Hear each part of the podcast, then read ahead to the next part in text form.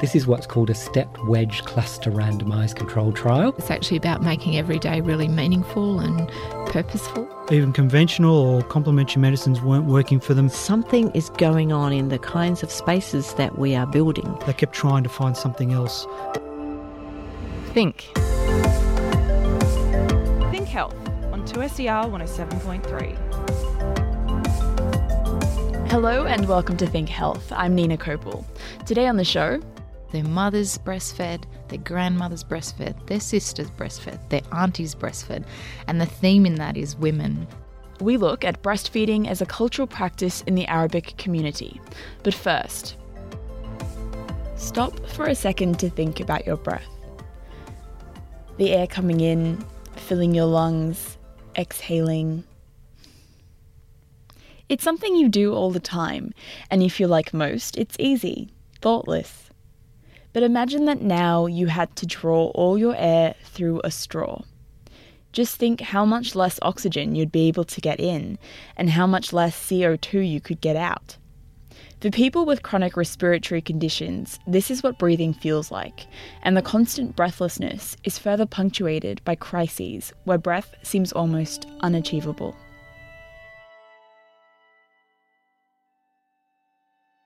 Do you swim, sir? Yeah, sure. Sure. All right. This is Sue Griffin, Yes, Sue. and I'm calling Sue in her home where she's comfortable and has oxygen close at hand.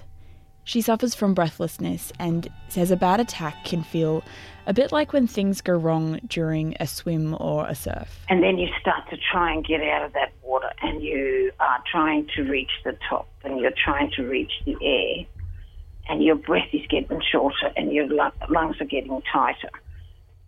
For some time, Sue didn't know why she was so breathless.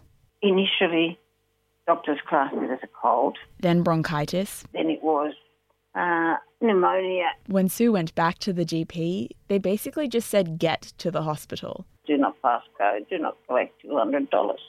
And, and go and get some air. Before this, Sue worked in office management, but her issues with breathing put an end to her career. it went from virtually I am capable, I am working, I am good at my job, to bedridden in hospital within two to three weeks.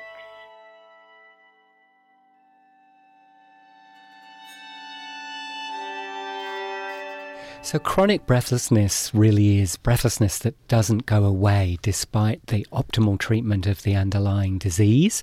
It's very common in diseases like COPD, which is chronic obstructive pulmonary disease.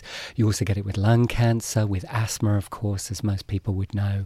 This is Dr. Tim Luckett. He's a senior lecturer in the Faculty of Health at the University of Technology, Sydney. If you think about having breathlessness every day, even when you try to do the most minimally stressful things, uh, like hang the washing out, even walk to the bathroom for some people, you can imagine how that would reduce your world and your ability to go out, to engage with other people, just to do the everyday things that we all take for granted. Tim and a team of researchers are looking at breathlessness to investigate the profound impact it has on people's lives from a mental and a physical health perspective. But apart from the heavy burden breathlessness can put on people's health, it can also have a really heavy burden on the health system. people going to emergency for when they experience what's called a breathlessness crisis on top of their everyday chronic breathlessness. So that's when people get a spike in their breathlessness. They often panic and they go to emergency. And interestingly, the research suggests that about half of those ED presentations are avoidable if, if people had better support in the community and were had better self-management strategies in place. COPD, or chronic obstructive pulmonary disease, is actually the second most common cause of avoidable presentations in emergency departments. What Tim wanted to know is whether breathlessness sufferers themselves had the power to change this. Our most recent research project has been talking to people with breathlessness every day and who experience these spikes or crises and who have had experience of avoiding one or more ED presentation. And most importantly, were glad in hindsight that they did avoid. And I should emphasize that sometimes, of course, you do have to go to hospital with these these breathlessness episodes and it's trying to figure out the times when you should go and the times that you shouldn't uh, the warning signs the factors associated with those that's really of major interest Sometimes, with breathlessness, hospital is the answer. But what Tim is saying is that at other times, with the right tools, some people do manage to tackle their crises at home. It- it's very difficult to avoid a crisis completely. What maybe you you may be able to do is to actually uh, knock that crisis on the head fairly quickly. You know, reduce it escalating rapidly, getting worse, getting into this vicious cycle with panic, which then makes the breathlessness worse, which then makes the anxiety worse, and then actually really take a cool, calm, collected approach to deciding whether or not you need to go to emergency, really based on whether you're able to self-manage that breathlessness by yourself. And are people able to do that? And so that was what was really incredible about these people we talked to. And I really, really gained some new heroes through this research because the ability of some of these people, the expertise they have in self monitoring, in separating the distress component from the severity of breathlessness component was really quite amazing. That's what's really cool about this study. You have researchers going to the patients to talk to them about their expertise and to see if they can help them help others handle their breathlessness. One of these experts, one of Tim's new heroes, is Sue. I get up and I start doing things, and you know, I get the cups out, and everything's good, and all is well in the world, and I'm putting the stuff out and whatnot, and then as I do it, my oxygen levels deteriorate and deteriorate, and I don't pay attention. That's not good. Then it gets to a point where, yeah, I'm okay, but I'm really not. And what happens to the brain, my brain, and this is my, my, my opinion anyway, is that it, my brain starts to deteriorate to a level that doesn't quite understand that I need more oxygen. But Sue has developed strategies to handle this. She knows what to do. I can bring myself back by sheer uh, determination of it, it is. It, I use this term breathe in the roses and blow out the candles, which a lot of people with breathlessness use. And what it does is that you breathe in the rose, you have to do it through your mouth, uh, yeah, you sorry, your nose to get the full perfume. You then get past that and you've got to breathe out. Now, that breathe out is actually more important than the breathe in because you have to be able to get the carbon monoxide out so that you can get the oxygen in.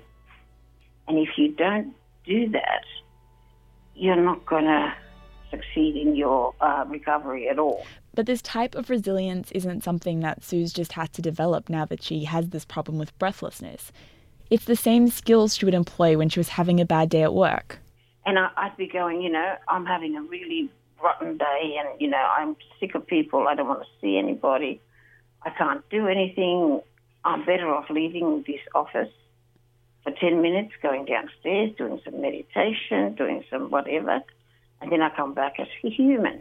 And Tim found this with a lot of the people who developed a strong response to breathlessness that they're actually really special. they were able to look on these types of problems as challenges. They rose to these as challenges. So these were kind of super people. Having talked to Sue, I agree with Tim. She is a super person, a super person who's been faced with some really heavy burdens. And they said, all right, now we're at this stage where lung transplant is the only solution for your disease. And I kind of went, well, that was a bit of a backhander.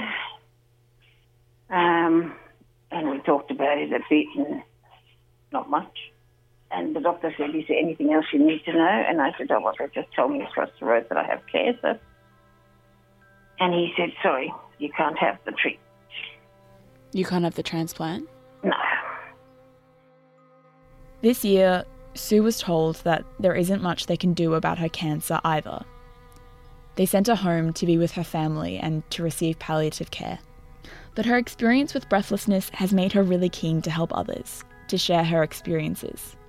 I look at others who have got problems and I kind of feel, almost feel like going and tapping them on the shoulder and saying, Look, hate to be a bother, but.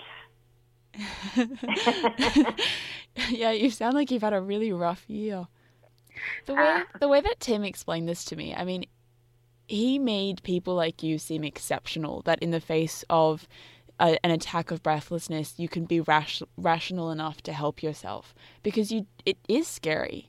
Um, It is. But I mean, you're the exception, right? A lot of people haven't or might not be able to develop the strategies that you've developed. That's, that's concerned me, and I thought when I when I started to come out of that area of not being totally rational about how to breathe and the techniques that are required, and I, I went looking, literally looking for people, groups, uh, support groups, anything that would help me learn that. I couldn't find anything. I could not find anybody who could support me to learn how to take this to the next level. And this is exactly what Tim is trying to fix. We do need more pulmonary rehabilitation services to be accessible to people with COPD and other respiratory conditions and to help them learn these types of strategies. And the other thing I guess to stress is that we I think we really need more research into understanding this vicious circle between breathlessness and then the distress and the panic that that causes and how that they just make each other worse and they go round and round in circles. And that's really not very well understood. And, and we really need to know, you know, where are the critical points we can intervene to help people break that vicious cycle and actually, you know, stop themselves from, from escalating out of control. There is no fail safe strategy for dealing with breathlessness. But the information Tim got from experts like Sue means we are one step closer to helping people to break the cycle of panic.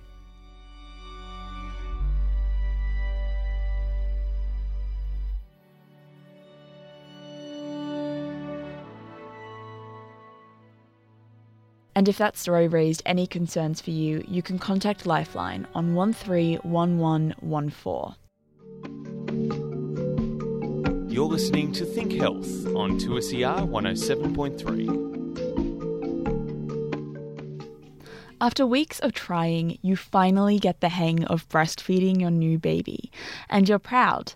Except your mother in law says your baby still looks too skinny.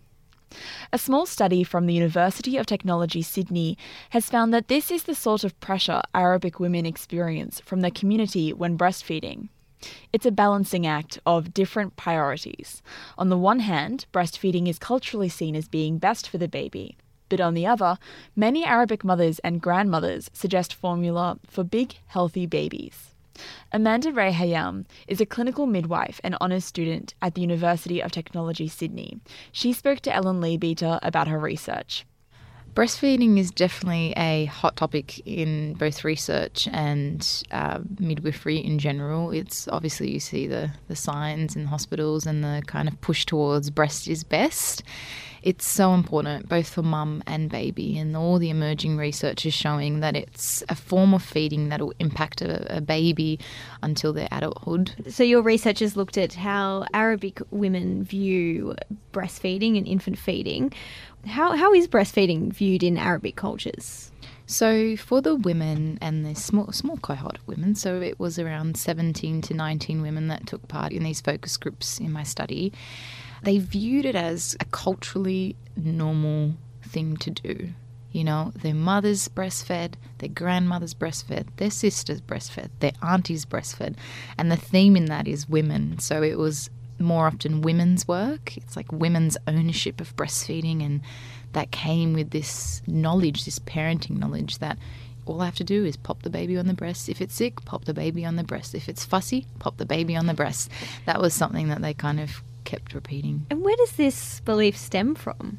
For for Arabic women specifically, it came and they mentioned a lot of it as a passed down by family members, obviously. Um, it's socially known as well. You know, a woman will say often in clinic when I'm as midwife, when I see women in clinic, whether they're Arabic or, or Chinese or any other culture, the first thing they say is, Yes, I would like to breastfeed. It's very rare that you hear a mother that says, No, I'm just going to bottle feed. And some do, which is perfectly fine because it's the woman's choice. But it's just this it's socially, it's culturally, and for the Muslim women in my study, it was religiously um, indicated for them to breastfeed. Really? Where, do, where is that where is it religiously indicated? Yeah, so um, in the study, I had a group of Muslim women, around nine women that took part in the focus group, and they mention that in the Quran, it's mentioned that a mother um, should breastfeed for two years if she can. So exactly like the World Health Organization oh, yeah. guidelines. yeah, what a coincidence. no, um, so for them, it was more. They really brought it up and said it's Islam is this defining factor for them and their decisions and desires to breastfeed. And obviously, there were women um, in that group that that couldn't breastfeed that had to supplement their babies with formula, and that was okay as well. And they did mention that, you know, if you cannot do it, if you mentally, physically cannot breastfeed, it's not something that they will punish themselves or, or, anything negative like that. Well, that's kind of interesting because I think in Western society we do get caught up in, but there's a lot of stigma attached to women who do formula feed and who aren't able to breastfeed or choose not to breastfeed. But are you saying that in Arabic and Muslim cultures, it's okay if you make that choice not to breastfeed? Definitely. The mothers, they actually brought up a, a point that was very um, recurrent in all three focus groups that there is a massive social push towards breastfeeding, both in the hospitals and outside in the hospitals, or even sitting in a waiting room. A mother mentioned that she, you know, she was formula feeding her baby and her baby was a bit ill, and she could hear another mother mentioning that, you know, if you breastfed your baby, it wouldn't be that sick. And that's a bit concerning that it's such, you know, we're putting women under this massive pressure that breastfeed, breastfeed, you have to breastfeed, and they're stressing themselves out. And the women mentioned that, that it's such a massive social push, more than even a cultural, and it's not even a solely Arabic thing, like let's breastfeed.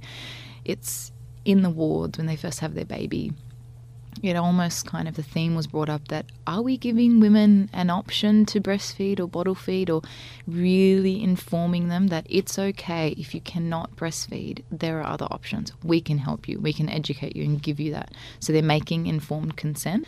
And also I think came through in the study that there's this belief that a healthy baby is a big baby so the women mentioned that healthy fat baby theme. And as an Arabic Arabic woman, you know, both my parents are Lebanese. I totally got that. When the women mentioned it, I thought, yes, that's exactly, you know, what my mom or dad say or my grandmother says, you know, keep eating, keep eating, you're not full. And you've eaten like two plates of whatever meal you're having. Exactly. And that's quite a thing in Lebanese culture is the definitely, food. Definitely, yeah. And you think, you know, does it really stretch on to kind of when the baby's just born, their stomachs are so little, you know, they're not going to eat two plates of tabbouleh for lunch. Um, but the women kind of had a giggle and said, yes, my baby is, you know, a normal weight, healthy, exclusively breastfed. He's four months old, yet my mother and my mother in law always push for me to give it formula. Like, he cries, give it more food, give it formula. You know, he's still hungry. Look at him, he's too skinny. Rah, rah, rah. And they just went on and on, and they just, it was, a, it was a, actually quite funny, but a really important theme that, in, in the view of probably older Arabic mothers and mother in laws, and maybe some fathers, that a skinnier baby or an exclusively breastfed baby was not that if it's not fat, if the baby is not fat, then it's not healthy. Well, that's kind of an interesting comparison because there's that big promotion of breastfeeding, but at the same time, they're saying the baby needs to be fat. Yeah, yeah, definitely. And, you know, some of the mothers, because a lot of them were from, you know, late 20s to in their 30s, and they would mention that their mothers, it was like the generation of formula being the savior. savior. So that right. older generation of Arabic you know, mothers would come in and go, oh, just give it the bottle. Like, it's going to keep crying. It's easy for you. It's easy for your partner. It's easy if you want to go for work. And to top it off, they're going to put on a lot of weight. Whereas, you know, you're breastfeeding it, you know, haram, it's not getting enough nutrition, it's not getting enough milk. Pregnant women and new mums, they always look towards their mothers and grandmothers for guidance more Mm. so than anybody else. Does that concern you as a midwife that their parents and grandparents are giving them this Mm. The advice? that, that formula advice? Yeah. It's not really concerning. I find it quite. I, I love when the mothers or the or the grandmothers or the aunties or the you know female cousins they all come into the labour room and or the postnatal room and they all kind of contributing. Sometimes I can give them contradicting advice, but it's up to us as midwives or clinicians, nurses, lactation consultants to inform the woman enough that she makes that educated decision that breastfeeding's going fine, my baby's settled, healthy, good weight. Do I really need to give it formula to just make it stop crying during the night or something like that or what else can I do and and that's why we try as best as we can is to educate the women antenatally as well giving them that form of education Amanda Rehayem, a clinical midwife and honours student at the University of Technology Sydney, talking with Ellen Leabeater. You're listening to Think Health. on 2SER 107.3.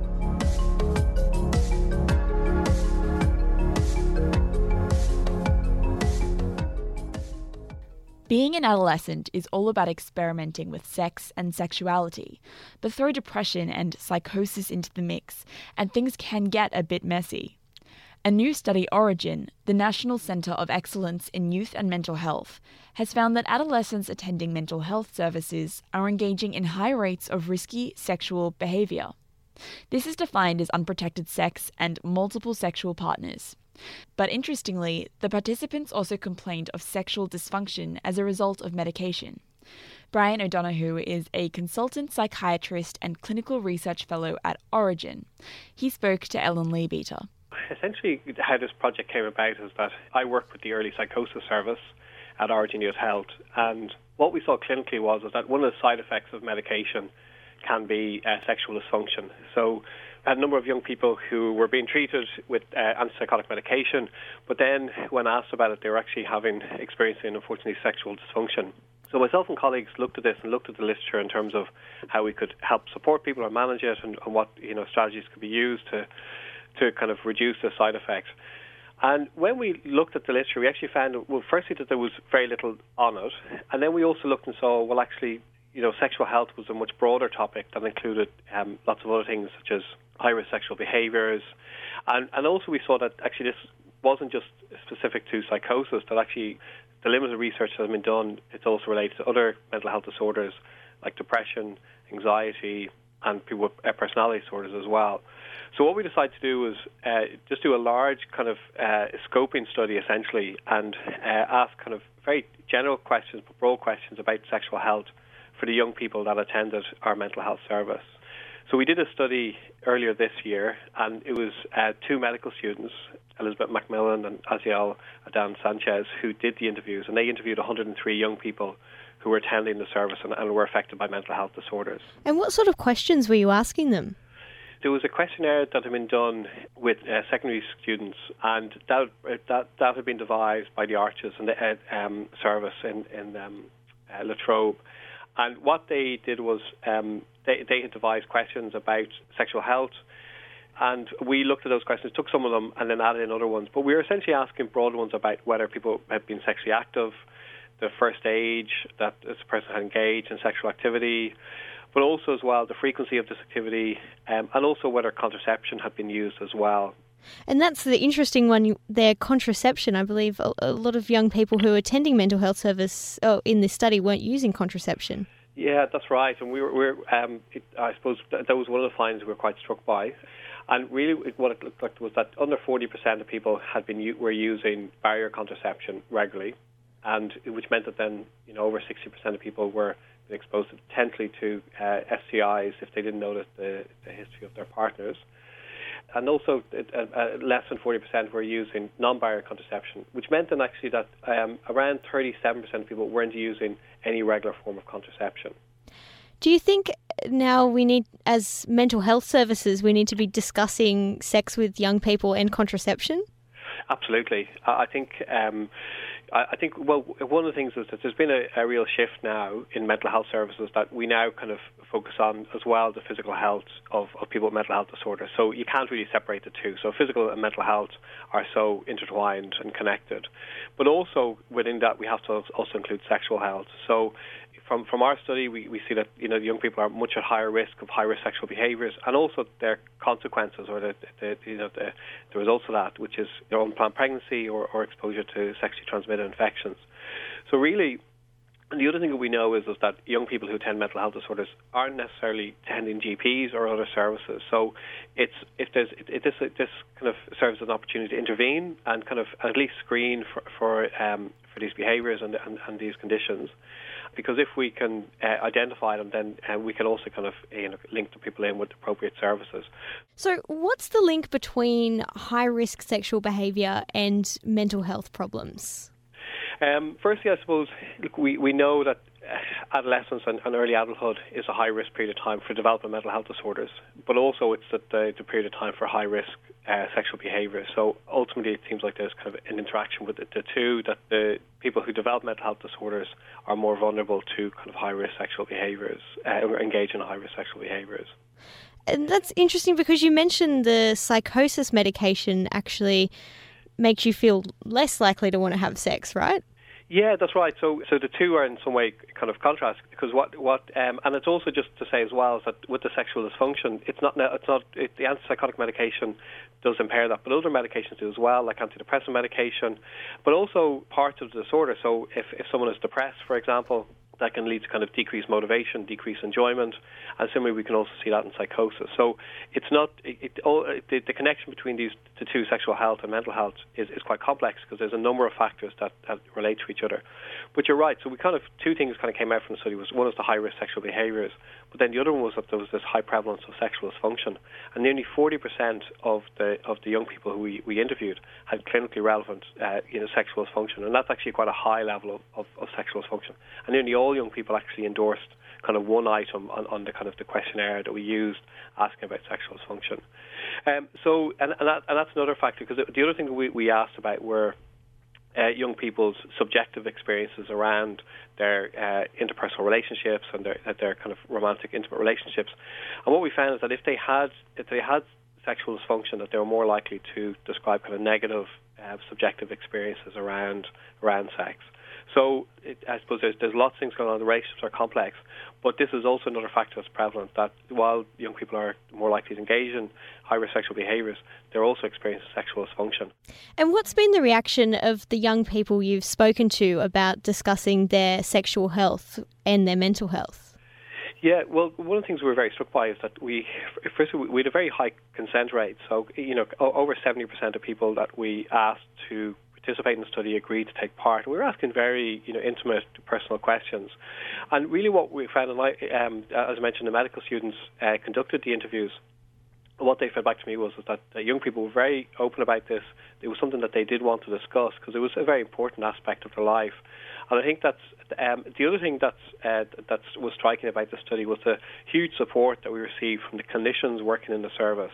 Um, um, they they were very keen for the study to take to uh, take place, and they were and they and they also wanted to see the results of it because I think clinically they were seeing as well that that, that sexual health and mental health, you know, they, they can't be divided. That there's a, a big impact uh, from both um, on both directions. So really, young people, I think, were very you know keen to talk about this and uh, address these issues.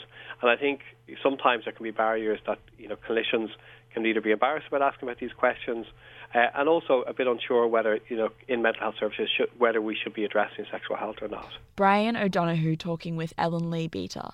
And once again, if that story has raised concerns, call Lifeline on one three one one one four.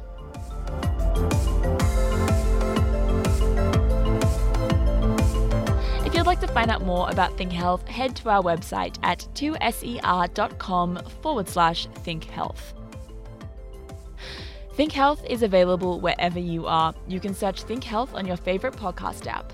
And if today's show has raised any questions for you, go and see your GP. This show is produced with the support of the University of Technology Sydney and 2SER. I'm Ninah Kopel. Thanks for your company.